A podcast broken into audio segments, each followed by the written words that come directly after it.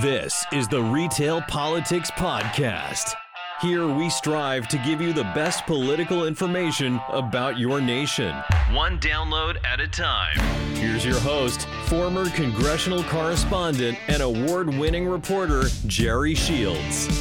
Thank you, Dave, and thank you, listeners, for joining us with another 30 minutes of your precious time to discuss the issues in politics facing America today. Today, we will discuss the politics of ransomware with NBC News reporter John Allen, a longtime award winning congressional reporter and author of two books, one on Hillary Clinton and his latest on Joe Biden, which we will talk about. But first, welcome, John. Jerry, good to be with you, man. You too. Hey, I was thinking over the weekend, I was in Silver Spring. My twins graduated from high school from Montgomery County Schools, which was uh, your school's growing up. Is that right? That's right. Uh, Walter Johnson High School class of 1993. Oh, you gave it out.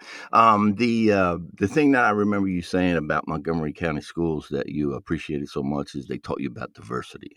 it's not even being taught so much as uh, being uh, being you know enveloped in it, and uh, particularly um, I grew up partially in Silver Spring, Maryland, partially in Bethesda, Maryland, particularly in Silver Spring. I mean, it, you don't even think about diversity because it's all around you yeah, my my kids, I think they were the only white kids in their class, which was awesome. I mean, that was just so inverted from where I grew up. So you're right, and just being immersed in it um, just helps so much. So let's get to it.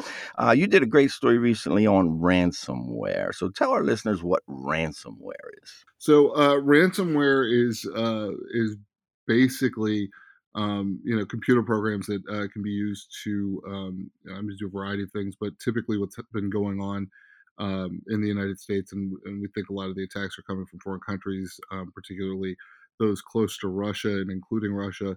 Um, basically, used to lock down the computer systems of a company or an organization or a government agency, uh, and then the uh, ransomware is is used uh, to communicate demands um, from. from the people who've locked down the organization's computer systems, um, and you know, I recently wrote a story about uh, the Teamsters having been hacked and, and having one of these ransomware attacks in 2019, which was um, unknown to the public until until I reported it uh, last week uh, with a colleague of mine at NBC, um, and really sort of a, a, fascinating story where the Teamsters called up the FBI and uh, and said to the FBI, "Hey, we're we're being extorted." Um, you know, is there anything you can do about that? And the FBI's response, according to, to my sources, was uh, basically that this was happening all over the place. The FBI didn't, you know, didn't really have a remedy for it, and uh, that the Teamsters should just pay it. Um, and the the demand for them was two point five million dollars to mm. access, I think, one of their two email servers and mm-hmm. um, a bunch of their a bunch of the you know the organization's um, you know own data. And the Teamsters negotiated down with the the ransom uh, group from 2.5 million to 1.1 million and then on the advice of their insurance company decided not to pay it and instead started rebuilding their own systems based on archived data and hard copies and things like that and they they say that teamsters say that most of it has been recovered um, you know, not 100% back to new, but, um, you know, it's also been a year and a half. Can you imagine those negotiations? Hey, they want 2.5 million. How about give them a smack in the head and send them on their way? You know, I know. I mean, as, someone as someone said to me this weekend, it takes a lot of chutzpah to try to extort the Teamsters. yeah. So you were saying a lot of these, they, we call them hackers. They go in and they they they disable the system, and and they're ask, you know they're asking for money to redo it. They they have gotten eleven million dollars out of JBS, who's the beef and pro, produce, beef and pork production, biggest ones in the world here in America. They paid eleven million dollars to get their system back, and then we had the oil pipeline, which was shut down, and they paid several million, and that shut down um, the flow to the East Coast. So um, this is pretty serious stuff. Um, and you know, it was interesting. I was reading about Leon Panetta, who 2012 he was the Secretary of Defense, and basically warned that said, "Hey, we're going to have a cyber Pearl Harbor someday, and we really uh, got to get our act together." The thing that was interesting to me about your story is that the Teamsters didn't tell anybody about this. You think if they would have said something that it could have prevented other companies from going through this? I mean, I think it's unlikely that that they would have prevented this from happening. I mean, really, there seems to be no solution. The gov- our government has not figured out one. Our corporate, you know, our corporations have not figured them out. Unions, other uh, organizations have not been able to figure out how to stop this from happening, other than to have extremely secure computer systems. Um, and you know, I talked to one uh, one union official, not at the Teamsters, but at another union, who said this is really a wake up call. Um, and you know, not just what happened with the Teamsters because they were unaware of that when it happened, but that this has been going on. Um, so many, so many targets of this that they've actually started investing a lot more in their cybersecurity, and it was something that they used to have as kind of a line item on the, their budget that they put as little into as possible, and, and now they're really, mm-hmm. um, you know, putting putting more into it. And and and Panetta, I think when the time when he made those comments, someone asked him about the, the nation's cybersecurity. Like he, he was saying, "Hey, they're going to tap into our infrastructures. They're going to they're going to disable us." And I think uh, at the time, the Secretary of Defense coming in behind him said, on a scale of one to ten, we're at about a three, uh, and that was 2012. Where do you think we are now? I'd hesitate to give it a, an exact number, but I don't I don't think that that three guess was was terribly far far off where we are now. I mean, obviously, yeah. you know, all kinds of systems are vulnerable to this kind of attack, and one of the questions that law enforcement uh, officials are asking themselves and and trying to figure out is. Um, you know, are the the disproportionately small amounts that are being asked for a sign that um, you know everyone and his brothers gotten into this and the hackers are, are somewhat amateurs, or is it a sign that it's not really about the money, but about showing where the flaws in our systems are. Um, you know, which would suggest that you know more more of a government backed initiative, you know, foreign government, the Russians or somebody else, or maybe somebody, you know, many somebody else is trying to figure out, you know, where they can where they can disrupt things, and that the the money might be a, a you know somewhat of a ruse, um, in that it, it, you know if you if you can disable the the um, you know uh, the gas distribution, fuel distribution across the East Coast, then you know asking for a couple million dollars in exchange for for letting that back uh, and get get up and running again is a very small small price to pay. Right. I mean, JBS paid 11 million and they said that's nothing. We make 53 billion. But it sounds like we were sleeping. It sounds like our companies and maybe our country is sleeping on something like this. I think that's I think that's definitely true, but I also think that we're awake now. Right. But what the, what is it going to take in, in your eyes and, and having reported on this? What do you think is going to take to get us up to speed? I mean, technological advance certainly. Uh, like number one, you know, companies actually treating cybersecurity and, and government agencies and other institutions treating cybersecurity with the seriousness with which you know, like you know, every every car dealership lot has cameras. Um, you know, they have sophisticated alarm systems. Yeah. Um, and you know, they have to think about their cybersecurity in the same way, which is you know you can't let anybody into the perimeter, um, and that you know has proven to be uh, uneven across uh, companies and agencies and institutions. And so I think you know I mean I think te- te- technological advances will help. Um, but there's always going to be somebody, uh, you know, some criminal element that's a step ahead on the technology, mm-hmm. or mm-hmm. half a step behind and um, you know where the, the cutting edge is and, and still better off than um, you know some of the defenses that are out there so I, I, you know it's it's a conundrum mm-hmm. Mm-hmm. An expensive one.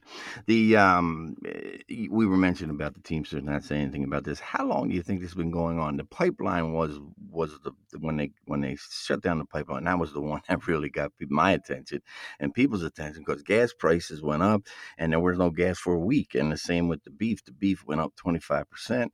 And um, so, how long do you think this has been going on? Well, I mean, the Teamsters were hitting uh, over Labor Day weekend in 2019, so at least as long as that. Yeah. Uh, yeah. But you know, pro- probably before it. I mean, you know, it is not in the interest of, um, generally speaking, not in the interest of any individual company to let people know when they get hacked for a variety sure, of reasons, sure, and sure. and certainly if they end up paying a ransom. And so I, I suspect that there are a lot of organizations that have been hit that have said nothing. And how about going after the hackers? I mean, it doesn't sound like there's enough knowledge or maybe um, systems in place to go after and catch these people. Well, even if you can find them, if they're overseas, there's you know complications in terms of um, you know being able to operate inside you know foreign borders, and well, you essentially need the cooperation of other countries to do that. Um, and so, if the, you know if these are Russian hackers, you would need Vladimir Putin's cooperation. And there's no suggestion that he's um, uninterested in interfering with American systems. In fact, quite the opposite. Uh, we know that we know that uh, Russian hackers have been engaged in our elections for the last uh, mm-hmm. two cycles at least. So, mm-hmm. um, you know, even if you were to find them, uh, how do you get them, and can you can you get extradition from other countries? I mean, right. it's a tough tough nut to solve. Yeah, I just saw a, a big investigation, and um, it was a, they, they got like oh, so many people around the world. It was really a target, and you may know that it was kind of a, a, sting, and and all over the world just brought these. But I'm sure that took just a long time, and again, we're so far behind in the game that it's going to probably take a while before um, this thing anybody gets a handle on it. You know. And it seems that this is widespread enough that you know even if you were to bring down a, a big hacker or a couple big hackers you know the the template is there for for anybody who wants to do it right again it was interpol interpol put that together where they got these all these major drug dealers and things so it's probably going to take them to, to get involved in this at some point so i want to talk to you a little bit about your books you did hrc um, after the hillary clinton campaign and then uh, recently did a book on joe biden and his campaign and what do you think was the difference in those two campaigns why did Biden win? Why did Clinton lose? You know, it was really a lot closer this time than a lot of people a lot of people think, and the the distance between you know Hillary Clinton losing and Joe Biden winning is pretty small when you look at the number of votes in the uh, in the pivotal swing states. Um, you know, Biden Biden won by a combined 44,000 votes across three states that if they had flipped, Trump would have won. That's Arizona, Wisconsin, and Georgia. And if you look back in 2016, you know, Hillary Clinton lost by about, you know, 77,000 votes across hmm. uh, Pennsylvania, Michigan, Wisconsin. So I mean, we're, not, mm-hmm. we're not talking about huge swings that would have uh, that would have required to to flip both of those elections. I, I think that Biden did a better job of um, of uh, articulating a reason for his candidacy that was about other people. Um, You mm-hmm. know, and I think that that was something that made it easy for the Democrats to to you know rally around him, and I think it was something that made it uh, easier for him to be um, you know less offensive to the Republicans that he was trying to bring over. I mean, you've mm-hmm. got a whole set of anti-Trump Republicans that sure. voted voted for Biden this time around. Um, so I think you know. I actually don't think there was a huge difference um, you know, I mean, obviously there were in terms of the popular vote, there was a big, you know, a bigger margin between the two candidates. Um, you know, I think Biden won by seven and a half million or so votes, and and Clinton had won the popular vote by about three and a half million. But mm-hmm. when you go into the electoral college in those states, it's so close. It's it's hard to it's hard to know exactly what the differences were, but you know, in county after county, you saw the Democratic margins in counties that they lost. Uh, the margins were smaller. Mm-hmm. Uh, you know, Biden was able to do a little better in, in some of those rural counties, and he was able to pull over some swing counties back in his direction. So, you know, I I have always sort of attributed that to a pretty, um, you know, for a guy who's known for being undisciplined on the campaign trail, for a pretty disciplined campaign when it came to messaging. Um, you know, that Biden was really, you know, running against Trump as a contrast on competence and character mm-hmm. and mm-hmm. compassion, um, and that you know those things were um, what would lead him to to make better decisions than Trump. And I, you know, I mean, I also think the pandemic was, um, you sure. know, probably determinative. I think mm-hmm. without COVID, um, mm-hmm. there's a real good chance that Donald Trump is still president. Yes, that's exactly right. Because the economy was humming along really well, and you know, it was always, uh, you know, the old Clinton line is the economy stupid, you know. But um, it was interesting. I was talking to a long time demo, and about a year out of the campaign, they were talking to Biden and saying, "Hey, look, we're you know the Democrats. The polling shows we're looking for a young, dynamic, new kind of Kennedy guy." And I thought that Buttigieg had kind of gotten that label, although he was just the mayor of South Bend, and people were saying that. But um, Biden said, "Hey, I came back after seeing the Charlottesville shooting." and uh, not Charlottesville. I guess it was Charleston, was it? Um, it was, and, the, uh, it was the Charlottesville uh, the, church uh, shooting, wasn't it? No, it was the riots. You're right. No, yeah. it was the the protests and counter protests in Charlottesville over That's race. right.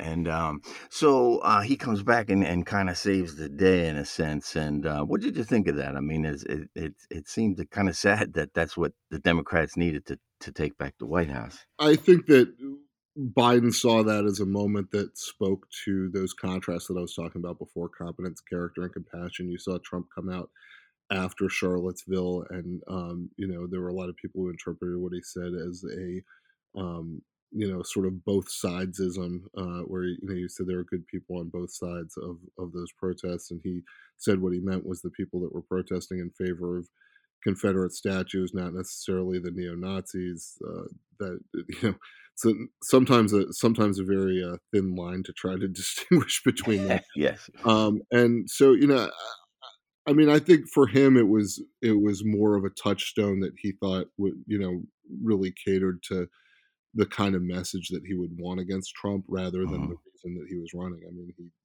he's run for president three times. He thought about running several other times. Mhm. Um, this guy wanted to be president, whether you know before. Charlottesville.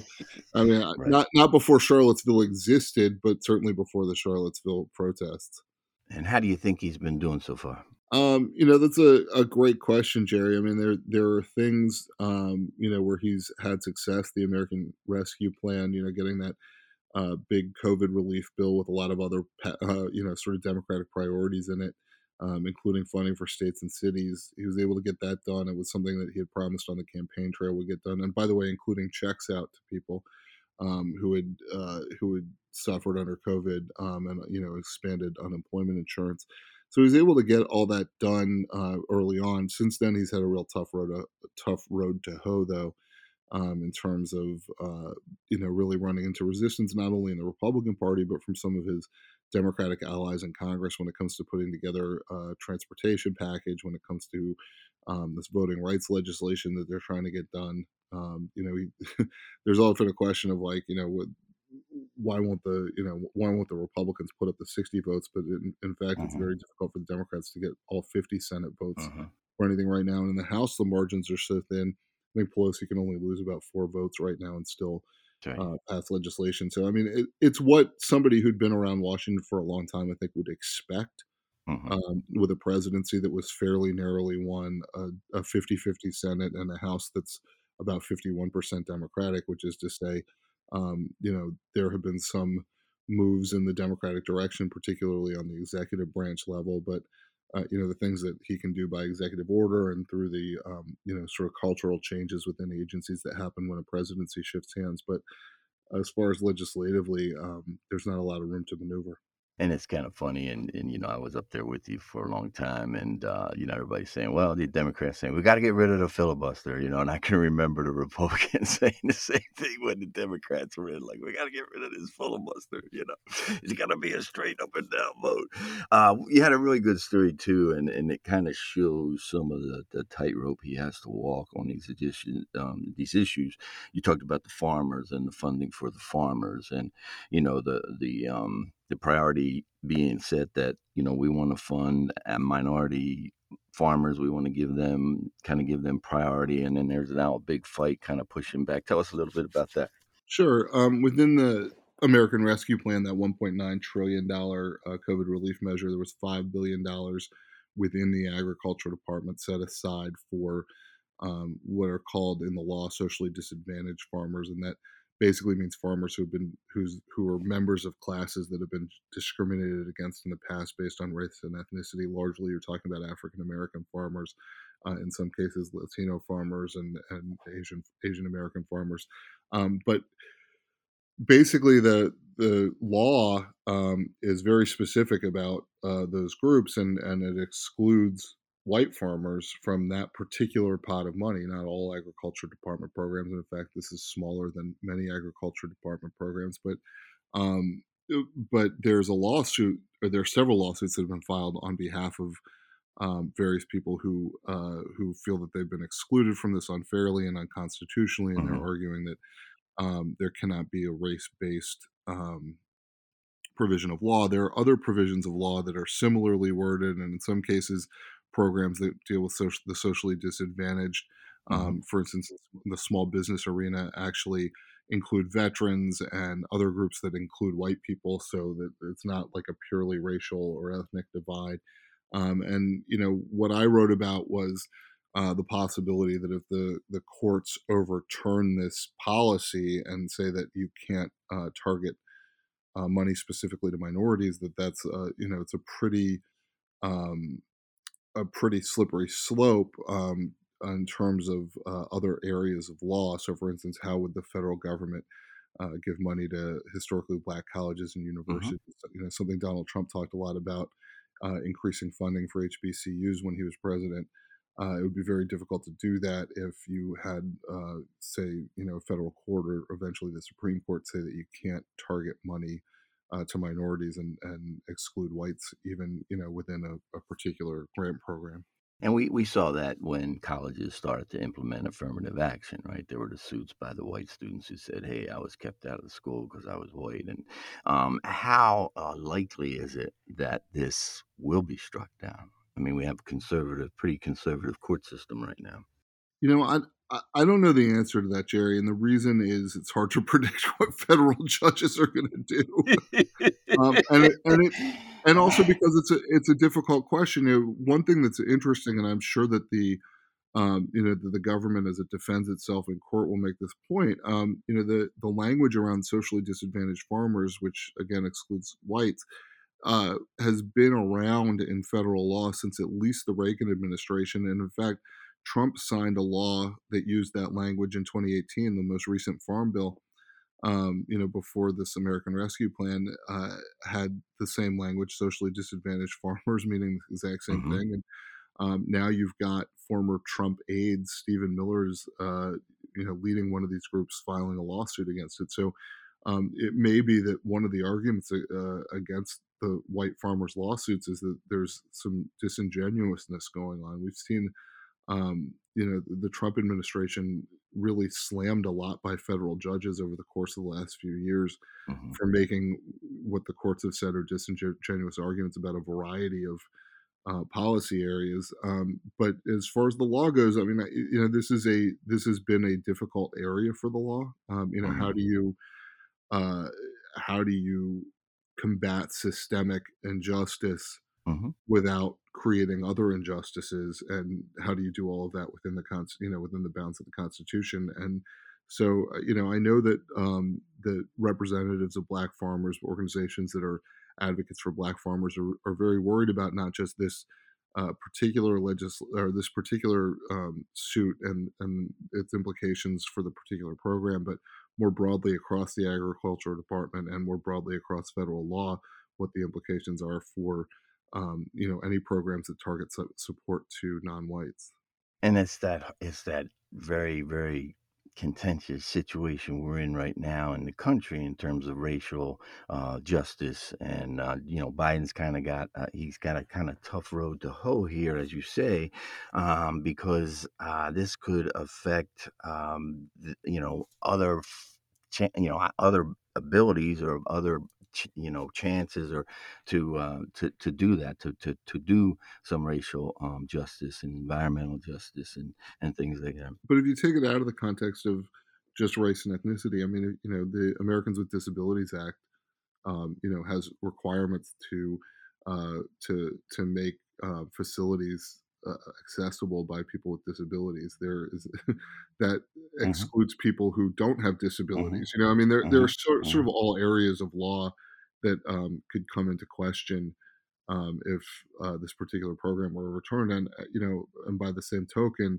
um, you know, I think the fact that the federal government has long uh, you know, created priorities um, or uh, or you know, sought to combat injustice with advantage, um, you know, it may make it harder for a court to decide that uh, that you can't do that. And it's um it's interesting because I think uh, this this kind of and I'm glad you reported on because I think something like this kind of flies under the radar and has so much potential and so much impact. Absolutely. I mean the the you know your your mind can run wild with the sure. area of federal law sure. that would change.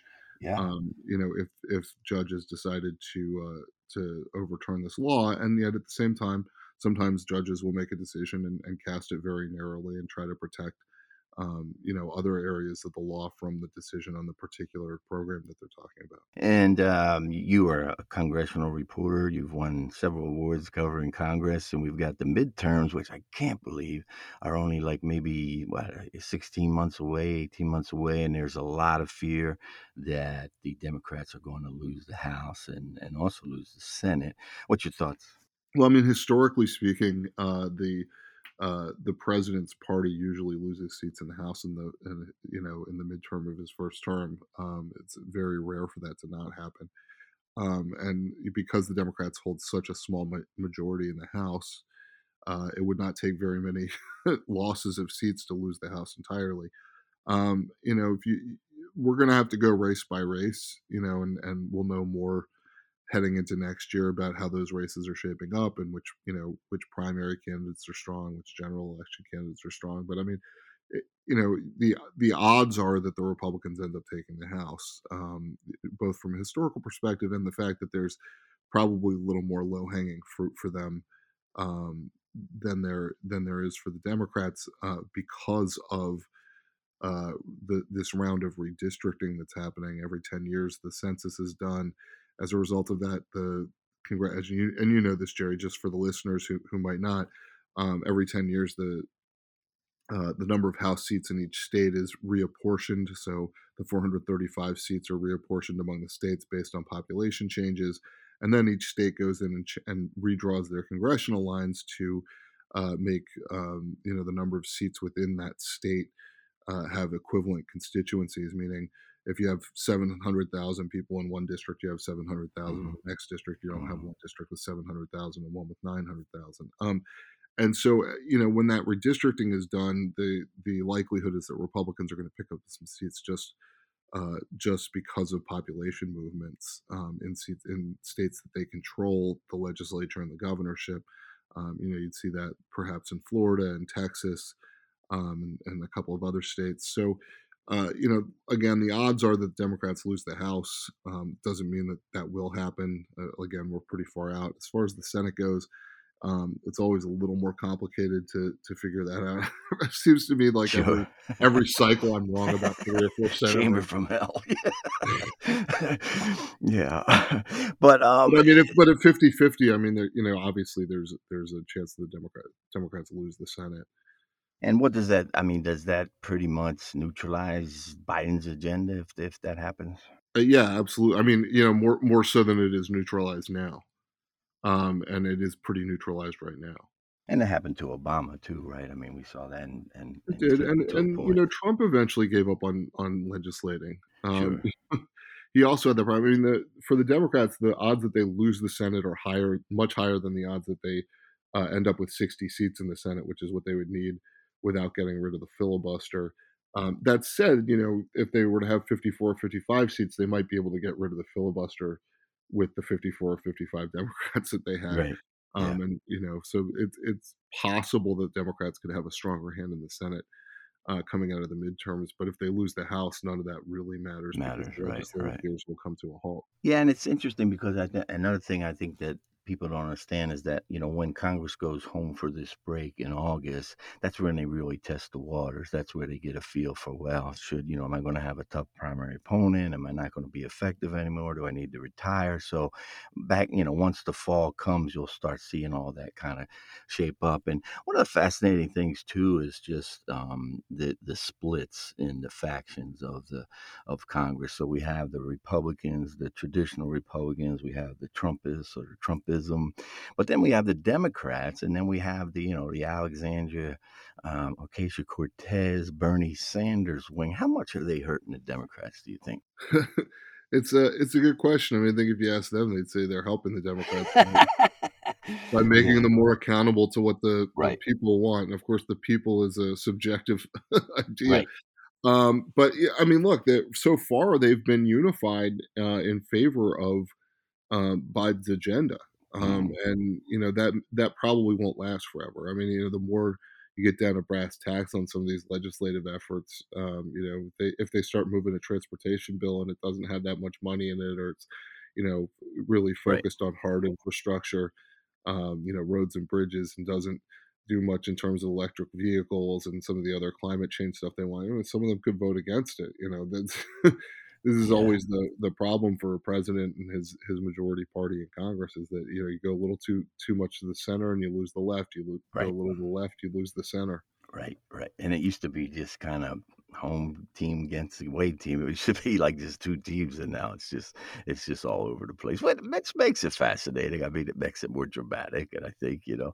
And it was funny. There, you know, there's a new book out on Pelosi, and one of the things Pelosi said was her greatest uh, teacher for running the house was raising five kids, and uh, she said, you know, I had to know their needs, I had to know their temperaments, and I thought, wow, that's pretty fascinating. She's got 435 kids now. You know, she's got to take care of. You know, so so uh, anyway, it's a, lot of, it's a lot of spaghetti. it's a lot of spaghetti, and you know, being a father of two, what it's like to to take care of two kids. So anyway. yeah, I don't, I can't imagine 434 or even five and they're brats. They're brats, every single one of them. the house hey, members, not my kids. exactly. That's right. I'm sorry. Yeah. Hey, buddy, thanks for joining us. It was really a treat to catch up with you. Please give my best to your wife and kids, and we're going to have you back on. And uh, just always a very um, stimulating conversation. Thanks, hey, buddy. Congratulations on getting your twins through school. That's right. And I guess I'm going to be the house speaker next. You know. I remember. I remember when you were an expectant father. That's, that's oh, that's right. Oh my gosh. Yeah. Oh my gosh. Yeah. You know, as and you'll see. I mean, you, you know, you'll see as your your kids get older, it gets so much better because they can talk, they can have opinions, and you know, it's really just a, it's a really cool thing. You know, I mean, all of the wonderful things we've gotten to do as reporters, and this is Father's Day coming up. We'll be broadcasting, and all the things we've gotten to do as reporters is really. Um, nothing compared to that role. I mean, I, I just have not enjoyed anything more than that role. It's just been such a joy to, to watch them because you get to relive your Christmas again. You get to relive Easter. You know, you kind of go back to your childhood with that. So, now what did your father do, John? Uh, he was a political reporter. Really, for who? Uh, United Press International. No kidding. Wow. And where was he stationed mostly? D.C. Really? Congress covered the White House. I mean, I I'm, I always tell people I'm like I'm I'm I'm a tradesman, uh, you know, not not so much a professional because I'm like the bricklayer's son that lays bricks. You know, you, you, you, yeah, we, we were a word factory, right?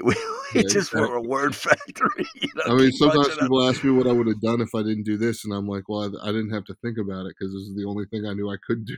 right, but how much did he inspire you? How much did he kind of push you into it? You know, he didn't push me into it at all. In fact, I remember I told him I wanted to go to journalism school, and he said, uh, "Go get a degree in something else." He's like, "If you want to be a journalist, you can do it, but go get a degree in something else." That's um, funny. But but he, I mean, he was an inspiration in terms of you know there was always talk about politics and uh, and government um, around my around my dinner table as a kid, and um, you know I certainly idolized my dad. Uh, you know, as much or or more so than most kids. So um, you know, I think there was an you know kind of a tacit inspiration. Yeah, and that's kind of interesting because when my dad, my dad was just a, um, he loved to read books, just devoured books, and he was a, he was a bus mechanic for the Philadelphia transportation system. And the one thing he just determined was that I wasn't going to be doing that. He determined. I remember wanting to play football in high school, and he said, "You're not playing football. You're going. The only thing you're going to hit is the books."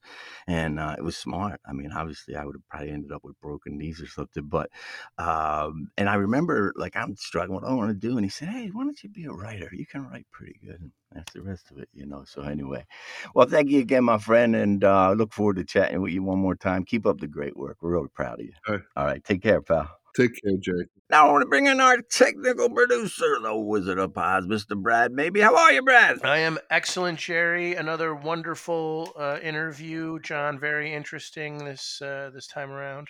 Yes, he's uh, he's very uh, he's a veteran, man. He's been there for a long time. He's a giant guy too. He's like six four, or something like. That. So when he walks in a room, you know he's there, which helps someone. when he's got to ask a question. You know, first yes. he, they can see him, but secondly, if they don't, he punch him in the head. But uh, so today is Father's Day, and you were telling me about something that was interesting that a woman or a friend of yours posts on social media every year. Tell us about that. Yes, uh, a friend of mine who's a therapist uh, usually posts this uh, image every Father's Day and Mother's Day, um, and it's it's for those of us in the world that are either um, without a father for whatever reason, our relationships with our fathers are strained, or if you're a father and, and whose relationship with your child is strained. So I'll just read to you. Uh, it's just called "Thinking of You" on Father's Day. Fathers who have lost their children. Uh, those who have lost their fathers, those with strained father relationships, fathers Mhm. with strained child relationships, Mhm. those who choose not to be fathers, and uh, those yearning to be fathers. So there's a, you know, Father's Father's Day and Mother's Day is is always like this celebration of a bond between a child and a parent, and, and not everybody gets to uh, enjoy the day, or some some for some cases that day just brings dread to them. Oh, it sure does. Yeah, I mean, bring, brings back memories and the thoughts of what should have been and what could have been. And I think increasingly, um, you know, that that's the case. I mean, in poor neighborhoods, you know, so many children without fathers in poor neighborhoods, which leads to crime and and all kinds of different things. And and uh, you know, I, I think I once saw this. Um, psychologist and she said you know for every mentor you have in your life by eight years old, you have a 20% better chance of being successful. So, you know, that could be very, very tough um, for, for, how do you think we improve that at all? Do you think we can improve that? Get, getting uh, men involved in children's Yeah, lives, Uh, yeah. you know, I, I, I, I wonder. You know, there's, there's been a, there's been times in my life where I've, I've considered very seriously becoming a big brother. hmm but because you know I, I don't want to say i'm selfish but just like constraints on my time like I, i've always worked in radio or i've had these Mhm. jobs that are lifestyle gigs where I, I didn't think i would have the time to dedicate Right. i mean like big brothers big sisters obviously is is a good organization but yeah i don't know i mean i was the son of an alcoholic father Mhm, and and mhm. he, and he you know he wasn't around most of my life so yeah. i you know i Yeah. uh, like many kids who were born in the 70s i Yeah. was brought up by tv Jared. Yeah, exactly. Yeah, and it, it is amazing too. And I was just reading a book, uh, um, someone that recommended about the impact parents have on children and some of the horrible things um, that we do to each other, and what a big role it is. I, I, I mean, I can remember having uh, my twins, and you know, as soon as I, ha- I'm locked in. I'm locked in for you know how many years? I mean, they graduated from high school this this weekend, and you know they're starting to become them. They're independent adults, and I'm glad we got them this far at least. But it's uh, like you say, even with that big brother, big sister thing. Um, you know, once you make that commitment, you got to stick with it, man. I mean, that's you know, because you don't want to be that person that comes in their lives and then leaves again like everybody else. You know. exactly and, and you don't want to uh, half-ass it and and Yeah. and, I, and that was my biggest fear I, I felt like i was going to be like yeah i'm this kid's big brother and then uh, two or three months later like hey can i see you next weekend and i didn't i didn't right. want to be that Yeah. guy so i never did it you Well, that's good. That's good. I, you know, I, it was interesting because I, I grew up in um, the par- an area of Philadelphia. They, they eventually labeled the white ghetto because the factories left and drug abuse and alcohol. And someone that I, I took a guy through and he said, "How the hell did you ever get out of here?" And I answered in one word: mentors. Every part of my life, I had someone standing behind me, making sure that you know I had a, a good neighbor. I had my dad. I had my brother. I had a priest. I had the, the butcher shop owner who gave me the job. I had a report, and I just was so blessed that way, you know. And um, the only thing you could try to do is give it back, you know. And um, Yeah, no, I. I fully agree. Yeah, 'cause I I didn't have that when I when I started coming up in, in radio 25 years ago. You know, I wasn't talking to my dad, and I didn't have anyone that that that knew the profession to Right. to help guide me along. About five or six years ago, I was working at a radio station uh, in New York, and uh, I met a young lady that was interning there, and I asked her, you know, what she wanted to do in radio, and we got to talking, and and and now I've I've for the last six or seven years helped her Good for you. uh, along with her career. Like you know, uh, we were just talking today about we're trying to get her into a into a bigger market now. yes. So um, I've- I've tried to to help a young person, Right. Uh, uh, as much as no one tried to help me. Yeah, and but uh, but I but in doing that, I think you do get to see you get to experience that bond, even if it's not with your son or it's not you. you get it's it it's really funny because I I do look at her and feel like when I talk to her, I'm talking to my daughter. Sure, sure. and uh, you know, and I want nothing but the best for her. And there are so many times where I've I've like helped talk her off the ledge, so to speak, sure. or yeah, to do something that she would would would regret maybe down the road. yeah, yeah. And and and there are so many instances in my career where if I had someone to call They were like, "Don't do well. Listen, don't do that. Give it a day. Give it a day, and Yeah, then still- here's what we're I gonna do." I still do." rely on people for that, and I'm so going to be 60. So, well, happy Father's Day to you then. There you go, buddy. Well, ha- well, happy Father's Day to you. You have uh, right. two children that will hopefully not get you a crummy tie. That's right. That's right. Um, all right, we're gonna be back next week with another thrilling edition of the Retail Politics Podcast. I want to thank our executive producer, Mr. Mike Gugat, of course, our technical producer, Brad Maybe, our contributing voice talent, Mr. John, the one take Tursis of Tampa Bay, the voiceover Tampa Bay. And thank you all for writing in. If you want to send an idea, send a comment, retailpoliticsjr at gmail. And remember, we meet again, always read beyond the headlines. Have a great week. With the front row, award winning reporter Gerard Shields takes you into the vanishing world of print news to a time when stories were reported, not invented or twisted. Imagine you have press credentials in the front row with Shields throughout his decades long newspaper career, covering political corruption, scandal, and heroics during the critical events of our time. With dozens of Amazon five star reviews, Shields' latest work, The Front Row, is a passionate study of American journalism while delivering his own invaluable life lessons. The Front Row by Gerard Shields. Available now at Amazon.com.